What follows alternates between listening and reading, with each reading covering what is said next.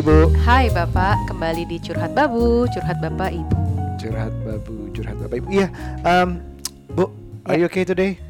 How Hah, aku are tuh lagi lagi kayak burnout, belum belum sampai burnout banget sih, cuman agak burnout. Karena apa? Karena dua malam terakhir tuh Shua lagi demam kan, jadi Iya.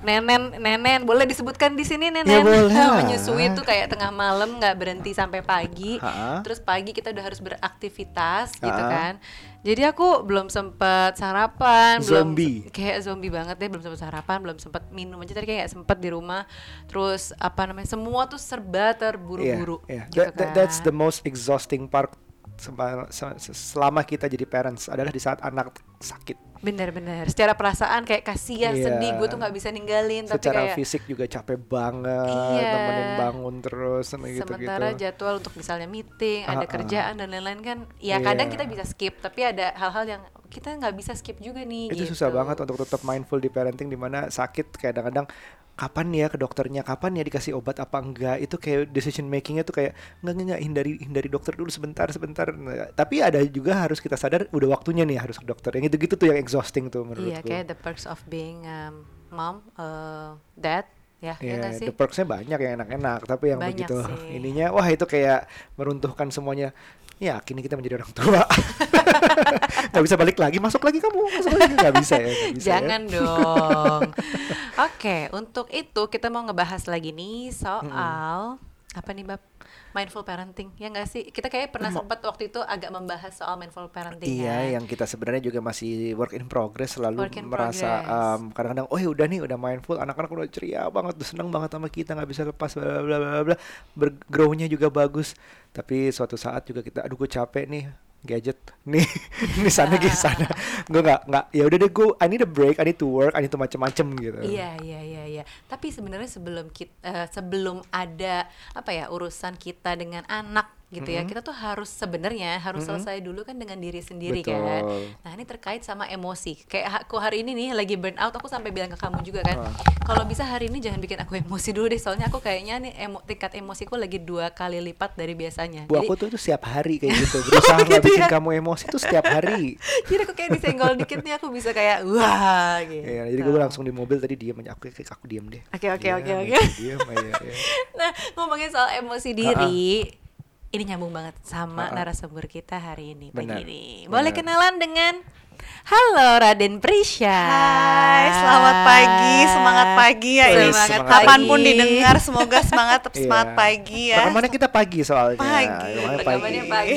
Jadi kapan pun didengarkan ya baiknya tetap semangat. Iya harusnya semangat Meskipun kita sedang emosi Iya, ya, tapi Bener bener bener Kita manggilnya apa Nah, enak kan Prisya. Prisya Nah, Prisya ini kan kita tahu dulu sebagai mompreneur. Yes. Jadi dulu aku sempat beli untuk apa baju-baju maternity kamu dulu. ah ternyata ya. Gitu, ternyata baru kenalnya sekarang tapi ya. Iya, aduh thank you banget sebelumnya Ibu Nucha, Bapak Aryo sudah mengajak saya ke sini ya. Ngajaknya sebenarnya udah lama ya Oh iya, Tapi jadwalnya kita bentrok terus Ah, ah. Iya, dan sekarang nih nyambung banget karena kamu udah mulai beralih profesi dari mompreneur menjadi penulis Yap. dan ibu rumah tangga, Yes, betul ya kan? sekali. Lagi menulis apa sih? Bidang apa yang lagi kamu apa ya? Dal- Perdalam tuh lagi apa? Ya, jadi sebenarnya kalau menulis apa sekarang ya tetap aku nulis konten ya sekarang sama aku lagi bikin buku nih Nucha Wow. sekalian cerita aja. Wow, wow, wow, wow, wow. Aku Buku sudah membuat ini? buku, Buku tentang pertama ya? mindful parenting, buku perdana. Wah. Eh, insya Allah rencananya sih akan terbit di catur bulan pertama tahun depan. Wow. Jadi So mohon close. dinanti dan anticipate ya gitu. Tapi ya selain itu juga aku tetap eh, ngobrolin parenting, ngobrolin emosi dan juga Ha-ha. sekarang lagi bikin yang namanya Moms Recharge Session. Kemarin baru ada Oh, perdana. perdana ya. Hari Sabtu kemarin aku baru bikin. Jadi di situ ibu-ibu ngegali diri mereka sendiri, knowing what they want dan juga eh, mereka tahu tujuan menjadi ibu, purpose menjadi ibu tuh apa. Kamu tuh gitu. belajar dari mana sih Prisya kok bisa dari mom- mompreneur ke situ gitu sekarang? kayak kayak aku cer- coba ceritakan dengan singkat ya karena ada sebuah perjalanan panjang Wow, sepertinya. Jadi kalau bicara emosi itu kan kita seperti menggali diri sendiri ya. Kalau misalnya kita eh, belum aware sama emosi kita, artinya kita ngegalinya masih keluar terus tuh gitu. Salahin orang Bisa, Oke. oke, Ah. atau kita menutupi gap di dalam diri kita itu mungkin dengan belanja, bisa. Ah, Benar, benar, benar. Ada yang kayak ya gitu kan? kan. Benar. Atau mungkin kita dengan hura-hura gitu Iya. ya. Iya. Jadi sebenarnya ada banyak cara. Mungkin kalau memang kita masih nyari keluar, artinya kita belum aware kalau kita itu punya yang namanya emosi. Kalau sebenarnya di hati kita tuh banyak ruang-ruangannya loh, banyak Ah. tingkatan-tingkatannya loh di hati kita. Yang sebenarnya kalau kita bisa memprogram itu semua, kita bisa memprogram diri kita, bisa memprogram hidup kita dan bisa memprogram emosi kita. Kalau Oke. kata Paul McKenna itu motivator asal Inggris ya dia bilang, if you don't program yourself, then somebody else will. Hmm. Gitu. Oke, kontrol tuh penting ya. Mm-mm, Jadi dan kayak- aku sendiri oke, oke. kenapa belajar soal emosi karena dulu aku pernah mengidap postpartum depression.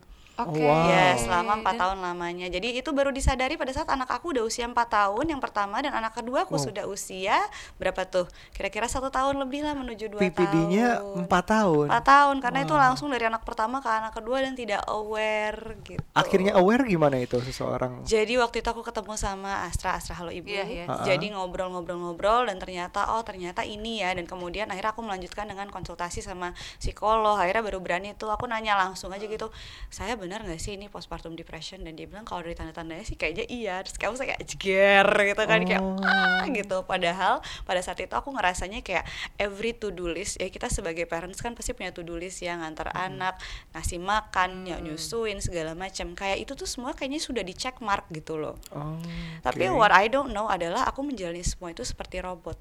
I don't know the meaning Iya, of iya. each one of it. I don't know the purpose of each one of it gitu. Jadinya Oke. parenting itu wasn't fu- fulfilling untuk aku pada saat itu. Jadi kayak surfing anak aja gitu Yes. salah satunya. Tapi apa yang kamu rasakan? Maksudnya saat menjalani itu kan udah sampai 4 tahun ya. Mm. Maksudnya apa ya kayak flat aja atau Flat. happy atau sebenarnya sedih terus gue apa gimana sih? Apa yang there's always something missing aja sih gitu. Kayak there's always something missing Oke. kayak uh, I try to be happy during me time gitu ya. Kayak aku mencoba untuk me time sama suami, tapi when I got back home selalu kayak ada rasa deg-degan.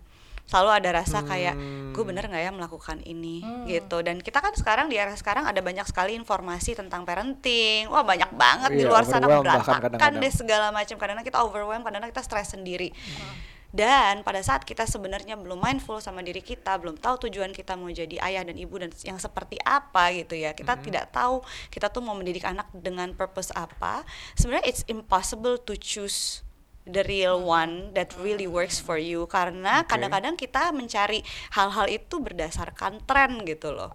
Oh lagi trending nih Montessori, oh lagi trending nih Sentra, oh lagi trending nih sensory play. Tapi apakah kita dapat purpose-nya dari semua itu? Hmm. Oke. Purpose-nya itulah yang akan membuat kita terfulfill. Jadi pada saat kita menjadi parents, kita nggak hanya memberikan ah, dan memberi, misalnya gini, kita nggak hanya memberi yang terbaik untuk anak dan memenuhi kebutuhan anak, tapi tanpa disadari sebenarnya kita bisa dengan memenuhi kebutuhan anak, kita memenuhi kebutuhan diri kita sendiri. Hmm. Gitu. Contoh, contoh, contoh. Contohnya? Eh, mikirinnya kalau misalnya kebutuhan anak apa ya? Gue lagi mikir kalau misalnya yang setiap kali fulfilling gue sebagai bapak adalah anak yang akhirnya eh, nggak sengaja listen to what I said terus memperlakukannya, mempraktekannya di kemudian hari gitu. Hmm. Walaupun gue di saat gue jelasin dia lewat Kayaknya, aja, ah. tapi kayak berapa hari kemudian ternyata dia kan ini kan nggak boleh, kan ini nggak sehat, kan ini sehat. Aku ini, oh dia waktu itu dengerin toh. Nah, Hmm. Nah. bagi gue itu itu itu fulfilling di diri Nah, gue. Contoh kayak gitu. Itu contoh, yes. Atau mungkin Nuca pada saat Cua lagi sakit, Mm-mm. gitu. Mungkin Nuca bisa kayak sekarang ngelihatnya, oh aku ini harus minum obat, ini harus ke dokter, ini harus apa. Kalau aku selalu di list aku, selain aku punya to-do list, di kanannya aku selalu kasih kayak tanda panah kanan, purpose-nya apa, Hmm. gitu. Kadang-kadang kalau sesuatu hal Oke. sangat unexcitable gitu ya buat aku kayaknya aduh why do I have to do this gitu kan ya Iya, iya, tapi kamu iya. bisa tulis kayak ini adalah ajang bonding aku dengan Shua misalnya Oh, kayak atau mungkin kamu oke. bisa ngeliat dengan ini aku bisa lebih kenal lagi Shua tuh kayak gimana sih gitu Oke, jadi harus ada tujuannya gitu ya. yes itu sangat membantu kayak mungkin awalnya if you start doing it kayak baru pertama-pertama apa ya? Terus kayak mungkin ya udah deh mungkin aku bisa dapat bonding ya. Tapi once kemudian kita centang itu to do list dan kita centang purpose-nya you will see the difference. Oh iya ya aku ada bonding nih yang kebentuk sama Shu hari ini. Dia nangis-nangis dan dia meluk aku terus. Dia nggak mau lepas sama sekali. There must be a better bonding yang aku bentuk sama dia hari ini. And once you centang that Okay. purpose Hah? it will be something fulfilling for you. It will be something that makes you happy dan gak cuman bikin anak lo happy tapi juga membuat lo jadi kayak tujuan gue tercapai loh secara purpose. Not just not just uh, consciousnya tapi juga unconsciousnya itu karena emosi itu sifatnya bawah sadar banget kan ya Iya. you don't see it gitu lo nggak nggak Apa sih kelihatan sebenarnya faktor yang membentuk emosi itu? Oke, jadi sebenarnya kalau bicara emosi ya, kita tuh kan sekarang kemarin sempat aku ribut-ribut ngomongin soal inner child ya. Iya, bener. Kalau ngomongin inner child itu apa sih? Inner child itu adalah anak kecil yang rewel di dalam diri kita. Kita pernah bahas sebenarnya juga sama salah satu episode kemarin Narasumber, kita sama. Runa. Hmm, sama Runa. Nah, itu fokus di inner child. Monggo lanjut. Yu. Ya, jadi sebenarnya inner child itu adalah sesuatu yang terbentuk menjadi bawah sadar kita dan kalau ibaratnya sebelum akil balik kita mengalami itu itu ada dalam satu lapisan otak yang kesekian lah ya yang bentuknya itu pada saat akil balik gitu. Dan kalau misalnya itu tidak beres, itu akan menjadi bawah sadar yang ibaratnya seperti unfinished business. Ya, ya sampai kita gede, Mm-mm. sampai punya anak sekalipun eh, gitu kan. Itu akan menjadi sebuah bawah sadar. Tapi ibaratnya orang kalau misalnya inner child masih rewel, masih ganggu gitu ya, itu sebenarnya tanpa sadar dia masih punya anger yang belum terlampiaskan. Oke. Gitu. Makanya kalau kalau ada inner child biasanya tanpa disadari dia akan meletakkan angernya itu ke anaknya sendiri. Mm-mm. Karena kenapa? Karena kan nggak bisa ke orang tua, nggak mungkin. Iya, mungkin. betul. Kita nggak mungkin nggak mungkin kayak you did this to me gitu kayaknya tuh nggak mungkin gitu loh dan akhirnya Iya. kita tanpa sadar akhirnya ke bawah nurunnya gitu. Tapi sebenarnya kemarin aku sempat ikut eh, workshopnya Tony Robbins. Mm-mm. Dia bilang satu bagus banget, aku suka banget Tony Robbins ke sini. ke Singapura. Singapura. Kalau ke sini iya. marah ya kayak kenapa sih tidak tahu. Aku nggak tahu. Oke. Jadi dia bilang gini, yang namanya manusia itu nggak mungkin yang namanya dengan pola didik. Kita kan sekarang banyak banget guilt ya rasanya. Kayak salah begini dikit aduh gue ngerasa gue membentuk anak gue dengan kurang ini gue membentuk anak gue dengan kurang itu. Tapi sebenarnya pada hakikatnya memang sudah suratannya emosi dan fluktuasi emosi kita tuh terbentuk tuh sudah sudah lumrah. Kenapa? Pada saat ibu hamil itu kan dia punya oksitosin tuh keluar tuh. Betul. wah gue cinta banget sama anak gue. Wah pokoknya everything's for my baby bla bla bla bla. Sampai suatu hari tiba-tiba oksitosin itu akan ada masanya dia hilang. Mm-mm. dan pada saat oksitosin itu hilang itu anak nggak lama setelah itu pun dia akan punya yang namanya emosi. Hmm. makanya kalau anak tantrum biasanya orang tua udah susah nanganinnya. Kalau nggak bener-bener paham ilmunya anak baru kenal emosi harus di nurture harus diajak kenalan sama emosinya dia pasti akan breakdown dan akan meledak gitu. Ma, bisa ke anaknya, bisa ke mana-mana. karena oksitosinnya sudah hilang di saat itu dan dia akan ngerasa kayak dulu kok aku sabar banget ya anakku nangis tapi kenapa sekarang kok enggak karena memang ya itu relates to all our body eh, gimana kita ber ini ya bekerja ya Iya, tubuh iya, kita ya Kalau bapak juga ada okti, okti, apa? Oksitosin. Oksitosin ya, bapak nggak nggak nggak. sebenarnya kayak itu di perempuan Ah, sih di perempuan ya. ya, Tapi gitu kan jadi memang gitu. memang kalau memang semakan nah itulah kenapa kita butuh bantuan bapak-bapak ya sebenarnya Iya, karena bapak-bapak itu bisa sangat Bisa sangat- stabil gitu. bisa sangat stable sebenarnya Ah, dibanding kita ah, para ah, perempuan gitu nah sekarang gini apa yang ada di pikiran si anak pada saat dulunya dia kayak penuh dengan nurture penuh dengan apa dengan apa gitu ya terus tiba-tiba ibunya kok tiba-tiba ibuku begini? Gitu kan?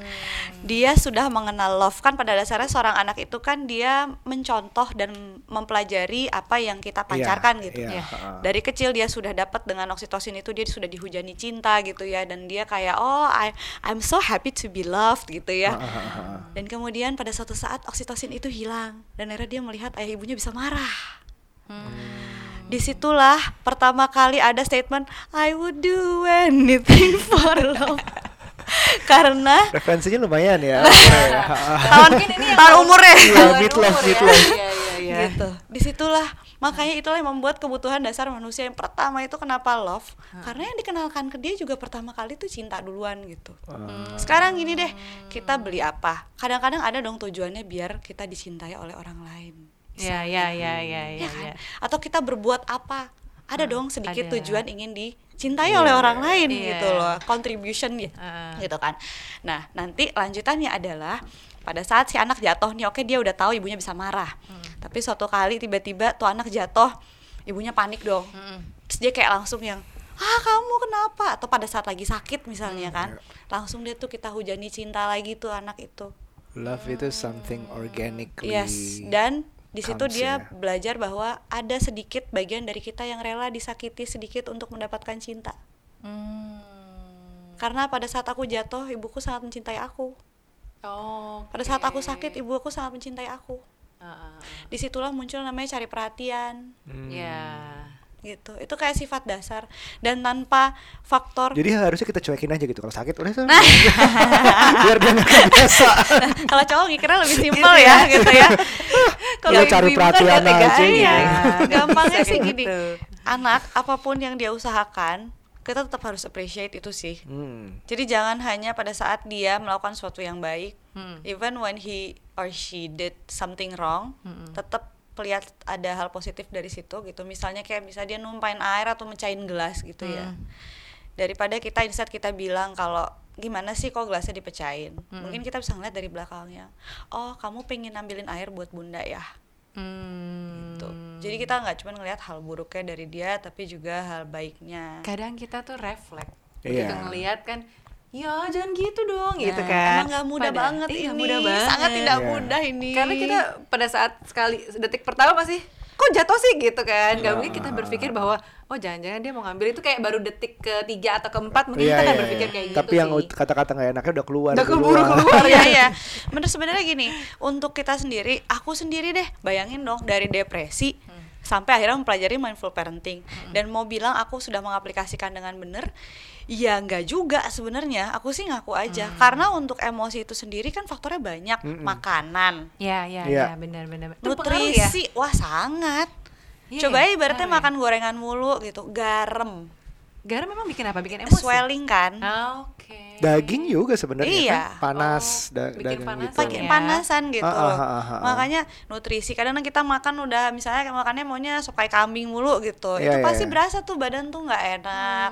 Terus deh gitu selain makanan juga tidur. Tidur, istirahat. Fisik itu dasar banget di pyramid of Iya. mastery ya istilahnya. Maksudnya kita mau mencapai kualitas hidup setinggi apa tuh dasar pertama yang ada di fisik dulu. Jadi nggak cuman makanan, nggak cuman oke lah, maksudnya nggak cuman kita bagaimana inner childnya, nggak cuman bagaimana kita dididik sewaktu kecil, Iya, tapi iya, iya. cara kita makan, Iya. kita olahraga. Sama satu lagi, emotion is created by motion kalau kata Tony Robbins. Jadi kalau kita olahraga itu Hmm. bakal sangat membantu. Ah. karena keluar gitu kan Ini, ini cocok dengan episode kita kemarin dengan si Tia bahwa makanan itu juga em, pengaruh sesuatu yang organik. Oh benar benar benar benar benar. Jadi speaking of organik sebenarnya ini sekarang udah ada Pure Grow Organic susu pertumbuhan organik pertama di Indonesia. Jadi ngaruhnya gimana kalau misalnya sama makanan apa yang bikin kita nggak emosian? Jadi em, kalau kemarin Tia juga ngomongin chemical tuh juga ngaruh, misalnya pestisida atau kan ini globalisasi ya, Iya. orang penduduk makin banyak terus demi ketahanan pangan tuh makanan harus diproduksi lebih cepat lagi, lebih banyak Hmm. lagi. Nah itu yang bisa membantu itu adalah chemical, pestisida. em, oh, Oke lebih cepat tumbuh, terus cepat panen, cepat ah, dia diambil, ditanam Iya. lagi, tumbuh lagi, terus terus kayak gitu dan dan binatang juga makin besar, makin Hmm. banyak makanannya gitu-gitu. Jadi itu sesuatu yang enggak natural, nggak ya, organik gitu. Benar sih. Kadang ya kayak misalnya tadi kita ngomongin kambing ya, makan kambing itu katanya panasan. Terus Panasan. kalau kadang-kadang kan Bercandanya lucu nih Bercandanya lucu gitu Iya. kan. Makan sate kambing dulu malam Jumat. Iya, gitu Cuman, kan. apakah iya kok kayaknya aku maksudnya secara makan kambing ya makan kambing aja. Ada yang bikin badannya jadi panas gitu kan. Sampai katanya kita kalau misalnya ibu menyusui sebaiknya jangan makan kambing karena nanti anaknya jadi kepanasan. gitu. Tapi sebenarnya kalau itu juga tergantung toleransi badannya masing-masing Nah, iya kalau aku sih. bilang. Ada yang lebih lebih intoleran sama kolesterol, ada yang lebih intoleran sama asam urat, ada yang macam-macam. Nah, itu Iya. kan ada ada general general physical check up yang bisa ditentuin itu. Ya orang nggak nggak disentuhin harus lo harus vegan kecuali kondisinya pupu pupu Paula yang ada auto autoimun, nah itu harus. Yang gitu-gitu macam-macam. Ya harus dilihat Iya. dirinya sendiri juga. Jadi bukan cuma makanan aja yang organik, tapi mungkin kayak susu pertumbuhan Uh-uh. pure grow Iya, organik semuanya. ini juga oke gitu ya. Hmm, Oke oke oke. Lanjut. Tadi juga motion ya, kita juga lagi, Motion. lagi jarang olahraga nih. Olahraga. Iya sih, makanya mungkin ya suka emosian. Ya kerjaan sih yang mempengaruhi kerjaan ada lemburan ada segala macam bikin lo kerja kurangin tidur dan kurangin waktu olahraga. Iya, benar. Makanya eh, olahraga itu aku tuh sekarang gini ya kebiasaan aku sendiri kan juga kadang-kadang olahraga kayak kayak susah banget rasanya Iya, ya iya, gitu iya. jadi sekarang aku kalau habis bangun sholat subuh misalnya terus di situ meditasi aku selalu Hmm. meditasi setiap hari yang selalu aku state di diri aku itu adalah tiga hal yang membuat aku bersyukur Hmm. Mm-mm. tiga hal yang aku eh, membuat eh, sorry tiga hal yang membuat aku bersyukur sama tiga hal yang aku ingin capai di hari ini Oke, Jadi- pada saat meditasi. Eh, ya. jadi dan aku berterima kasih kepada eh, berterima kasih pada Tuhan gitu ya. Terus kayak apa namanya masih dikasih waktu nih sampai hari ini gitu. Terus kayak sama satu lagi sih aku tuh selalu eh, feel my blood eh, rushing through my heart. Jadi kayak megang jantung gitu. Pada saat aku habis olahraga itu kan rushing ya Iya, blood itu endorfin segala macam. Ah, ah, coba deh rasain bener-bener being mindful dengan abis olahraga tuh pegang jantung dan bet- lihat betapa kuatnya darah itu bisa terpompa sama jantung kita dan berterima kasih sama itu aja. Itu tuh kayak Iya. hal sederhana yang kadang-kadang kita lupa. Iya, iya. Tapi percaya apa enggak, gratefulness itu bisa mengurangi fear sebenarnya. I, I like the way um, lo meditasi. Meditasi ini kan tiap hari ya. Meditasi itu sebenarnya ada yang bilang "Ah, oh harus duduk bersila, terus diem, terus atur nafas. Sebenarnya meditasi itu banyak modelnya. Ada yang kayak um, olahraga ada bentuk meditasinya, misalnya sesuatu yang konstan lari itu ada meditasinya karena lo mikir, karena lo memahami kenapa lo lari gitu-gitu. Terus Iya. ada juga berdoa seperti sholat atau Iya. apa pun itu tergantung agamanya itu juga harusnya bukan cuma ritual kayak gerak-gerak Nah, doang harusnya bener. kayak memahami kenapa gue berdoa kenapa Iya. gue mikirin ini Iya kenapa gue itu atau kalau misalnya em, gak segitu spiritualnya ya diem aja Mm. Diem kan diem sambil bernafas sambil melihat aja sambil tadi Iya. lo mensyukuri gitu Iya gitu sih, benar-benar. Iya. Tapi entah kenapa ya, aku kok merasa eh, akhir-akhir ini aku anggap ini adalah kesulitan. Kalau misalnya kayak misalnya sholat aja, aku tuh bisa buru-buru. Iya. Karena nih anak-anak nih berseliweran nih. Iya. Terus belum aku lagi mau sujud gitu ya atau ruku. Iya, ini nih iya. pasti Syua, Bu. gitu, Iya, gitu iya. kan, narik-narik. Tarik-tarik, Aku gitu, gitu. jadinya, tau gak sih? Nggak, jadi Iya. kayak gini, aduh gue tuh bisa apa enggak sih mindful sebenarnya nih. Iya. Karena atau Iya. mencoba misalnya pada saat anak-anak lagi main di luar, aku sholat di dalam kamar, ini bisa gak sih gue tapi yang ada pengen buru-buru karena ini anak-anak udah Iya. kayaknya nyariin gue deh entah itu perasaan yang muncul sendiri di-create sendiri atau gimana gitu atau coba aja kadang-kadang aku sambil meluk Aira ya udah mikir aja gitu ya Ah, ah. Iya bisa loh sambil gendong anak juga sambil Ah. pegang gitu sambil kita pikirin gitu purpose-nya apa Iya. atau kayak apa sih dengan misalnya kayak kemarin Shua lagi sakit terus Iya. dipeluk dia dan Iya. apa yang kamu syukuri dari keadaan itu gitu. Sebenarnya sih gini ya maksudnya eh, kenapa aku bawel banget sama yang namanya bersyukur? Karena bersyukur itu bisa benar-benar menjadi amunisi yang membuat kita jadi mindful bisa menemukan purpose. Karena kan balik lagi practice mindful mindfulness atau mindful parenting tuh nggak mudah. Gampang. Apalagi untuk orang-orang yang punya berbagai histori misalnya dalam keluarga ya kan? Kayak Iya. aku sendiri ada histori depresi gitu.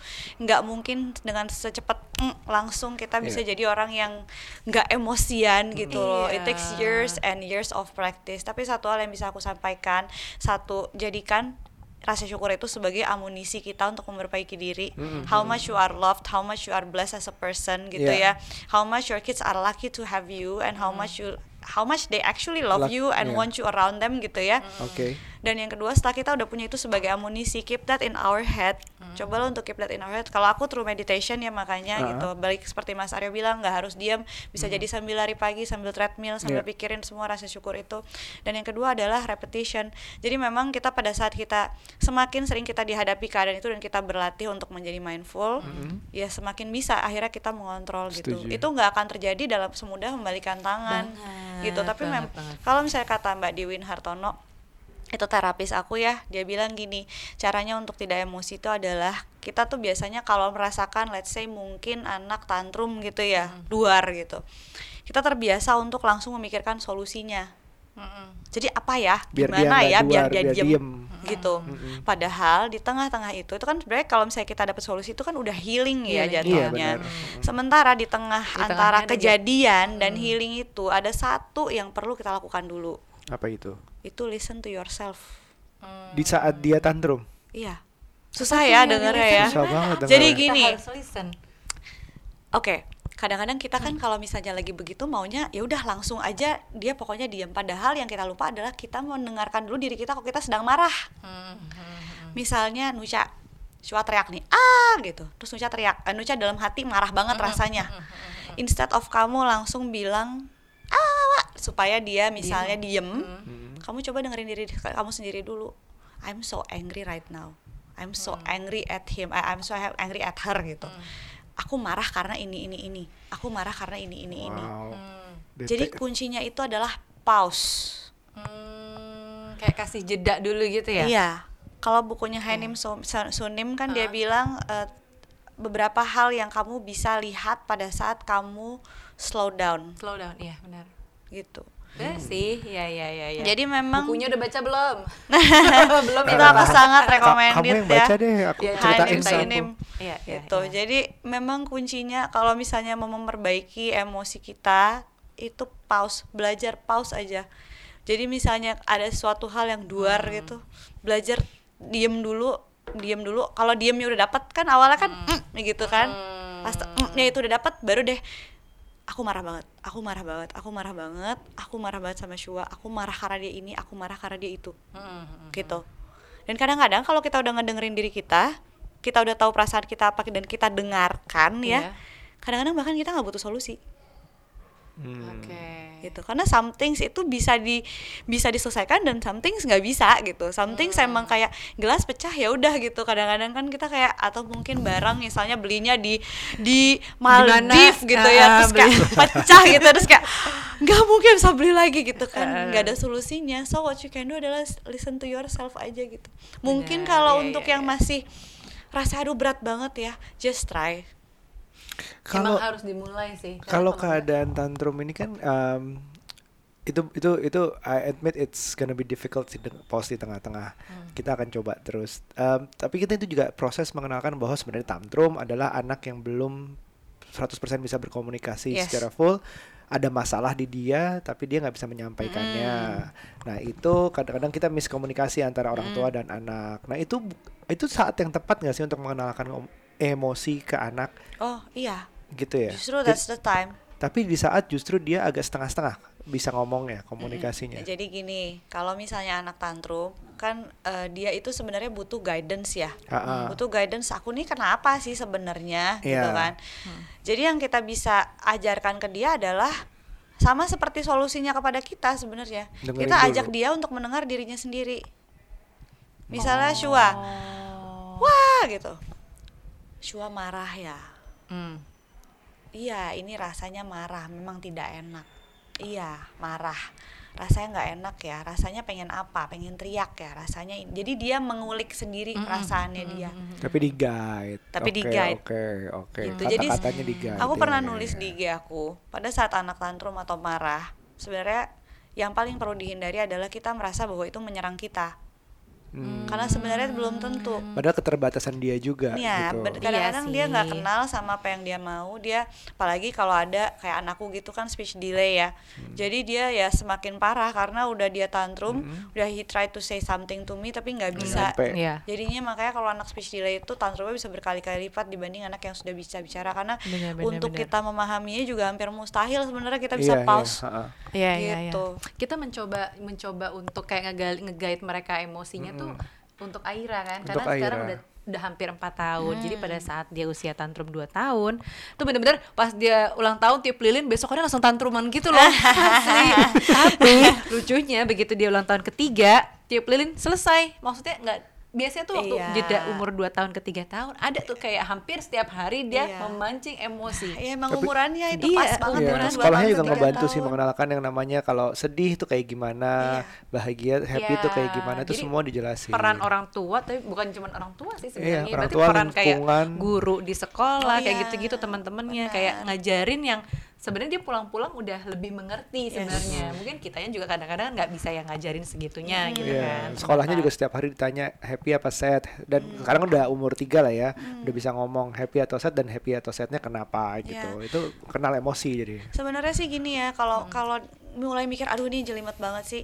Ya cara gampangnya gini aja. Sebenarnya cara menga- mengatasi dan mengontrol emosi kita dan anak itu sama aja sebenarnya.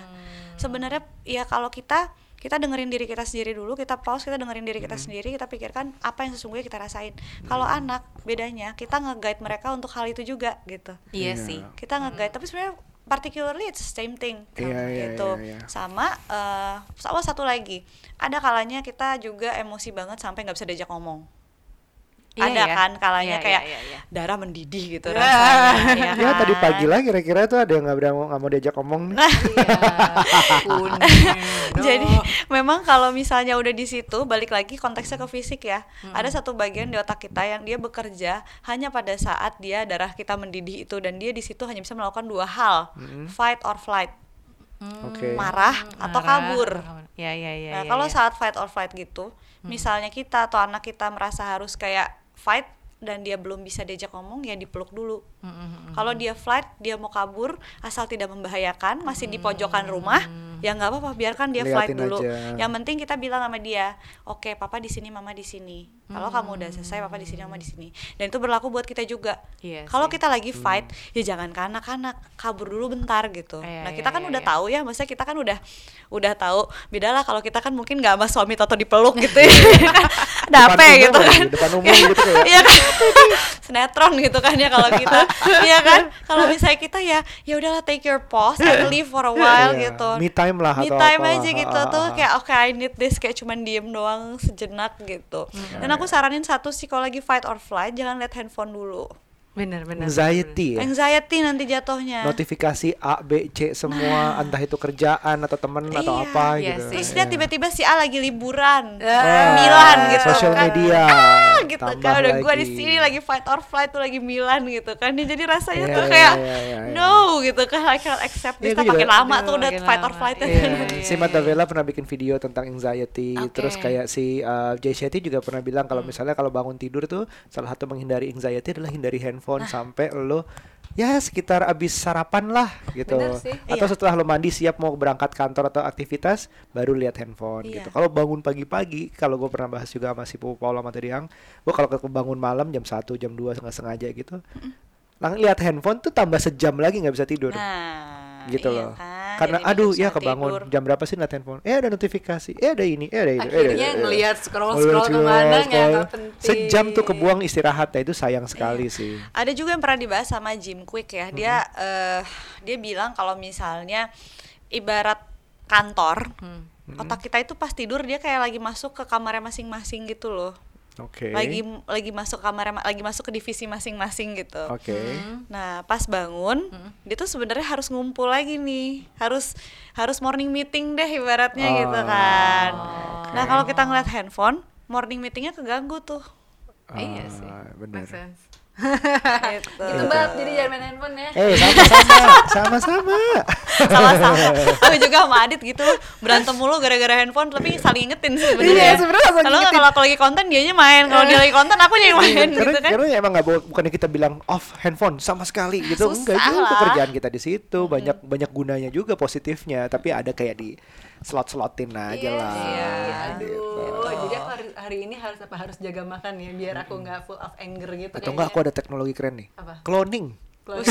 Kalau aku mau cloning aku datang saat aku lagi fight or flight bisa enggak? cloning yang ya dalam nanti. kondisi berbeda gitu Aku ada satu lagi sih yang Oke. mau aku kasih ya tips ya gitu. Jadi eh, ada yang namanya NLP, Neuro Linguistic Programming. Iya, iya. Itu kayak memprogram diri kita sendiri. Jadi kalau misalnya kita udah merasa emosi banget, sebenarnya satu yang bisa kita lakukan adalah change the way we we breathe. Heeh. Lebih lama. Hmm. change the way we Tarik breathe nafasnya lebih lama. Mm. Apa keluarinnya lebih lama? Nah, jadi kita lebih pelan nafasnya. Oke. Itu bisa jadi first kayak P3K lah kalau kita lagi emosian banget gitu ya. Makanya kalau ada orang Nah, lagi aduh aduh, aduh nafas pasti langsung kayak panjang gitu nafas nafas nafas. Itu instantly kayak kadar emosinya pasti langsung turun. gue mulai mikir logikanya ya adalah di saat kalau lo ngeliatin apa mikirin nafas lo panjang apa pendek diubah jadi panjang gitu at least bagian dari otak lo kepikir untuk mikirin nafas itu. Nah, jadi yang that's uh, true. yang yang emosi itu sedikit kekikis gitu. Iya, that's jadi true. oh gue harus nafas panjang. Oke gue pikirin nafas panjang tuh berapa detik ya gitu. Otak tuh bagian kecil tuh kayak mikir oh gitu. Ya itu udah kekikis sedikit emosinya. Hmm, dan aku pernah dengar juga sebenarnya. Jadi kalau misalnya ketika orang lagi marah-marah, kadang ada yang bawaannya langsung pengen ngerokok. Tau nggak pernah ngeliat nggak ada orang yang kayak Iya, lagi kayak- marah-marah, habis itu langsung pengen ngerokok gitu kan, langsung keluar terus ngerokok. Iya. Sebenarnya tuh kalau menurut si perokok ini pasti ngerasa dengan merokok gue akan lebih bisa calm down sendiri gitu kan, calm down sendiri. Tapi padahal bukan untuk Bukan asap rokoknya. bukan asap rokoknya atau kegiatan dia merokok, tapi justru tarikan nafasnya. Iya. Gitu. Jadi dengan dia bernafas lebih lama, terus dia keluarin dan berapa kali gitu kan, itu yang Iya. membuat dia lebih tenang. Jadi Benar. kenapa rokok tuh dianggap menurut dia itu penenang, padahal Ah. tarikan nafasnya. Tapi jadi mengorbankan hal yang lain, Iya, kesehatannya dia. lain. itu sebenarnya gitu, ter- itu itu berhubungan dengan eh, hal kedua yang menjadi P3K yaitu fokus. Oh iya benar. Karena ini sebenarnya aku kan ada ada tiga hal ya yang mempengaruhi emosi kita. Yang pertama adalah fisik kita. Fisik kita tuh dalam arti the way we breathe, Iya, ya, cara tadi, kita uh, berdiri gitu ya. Yang kedua, eh, orang depresi sama orang sama yang benar-benar apa ya eh, peak state gitu kan beda ya. Orang Beda, kalau lagi depresi kan bongkok. Nah, aku pernah denger deh soal postur tubuh yang bongkok itu katanya karena ada pengaruh ini trauma di masa lalu. Oh, itu iya. Ya, It katanya happens gitu to me bener as ya? well. Oh, gitu Setelah ya? aku udah itu hilang, aku duduknya tegap, akhirnya berdiri tegap. Jadi entah entah kenapa di masa lalu tuh entah dia punya trauma atau bawa beban Ngerti. membuat orang itu kalau jalan bongkok gitu. This makes sense sih. Iya. Heeh. Tapi begitu ya mungkin kayak kamu juga case-nya ya begitu kamu udah, Udah lumayan lepas, relax, udah- ah, udah enak ya. Berarti ya udah udah biasa Udah gitu. enak gitu kan dan bener kata kata Mas Aryo tadi kan fokus ya gitu abis abis kita the way we breathe kita fokus ya fokus kalau misalnya awal mungkin nggak bisa mikirin apa apa ya fokus on our breathing aja Iya, iya. kalau perokok mungkin fokus sama rokoknya gitu kan Iya. jadinya ya gitu tapi untuk hal untuk tingkat level selanjutnya mungkin kita bisa fokus on the good di hal yang baru terjadi itu. Gitu. Jadi latihannya pertama fokus ke diri kita sendiri baru kita Iya, ke iya, hal lain gitu Oke oke oke oke. Jadi aku sekarang ini kalau ngeliat orang agak bungkuk, wah ini pasti ada trauma masa lalu. Gak tahu banget ya. Macam-macam sih sebenarnya itu salah satunya. Sih tapi mungkin tapi bisa ada aja lain. atau bisa aja tinggi banget orangnya jadi Iya, kayaknya aduh kok orang-orang kecil banget gue tinggi sendiri Oh, iya, gitu iya, bisa jadi kan rendah hati, rendah hati. rendah hati Iya, iya. Iya, iya, iya, iya. Tapi ya gitu aku pernah baca, aku lupa siapa yang nulis gitu ada artikel tentang itu.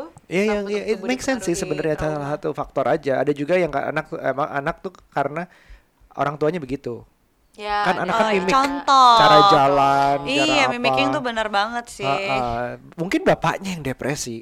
Ya, iya bisa jadi loh Gitu ya. iya, terus Iya. anaknya cuma nyontoh deh, oh jalan tuh begitu ya. Iya. Oke deh gue ikutin Iya, gitu. dan actually satu hal yang mau aku sampaikan, kalaupun kata kata-kata depresi ini agak intriguing you whoever who hears that gitu ya, jangan pernah merasa kayak kecil hati atau merasa kayak oke there's something wrong with me. The best thing you can do adalah get help aja sih gitu. Iya. Untungnya sekarang tuh keadaan udah aware ya, udah nggak kayak dulu. Sekarang tuh Bener. semua orang udah sangat aware dengan namanya mental health gitu.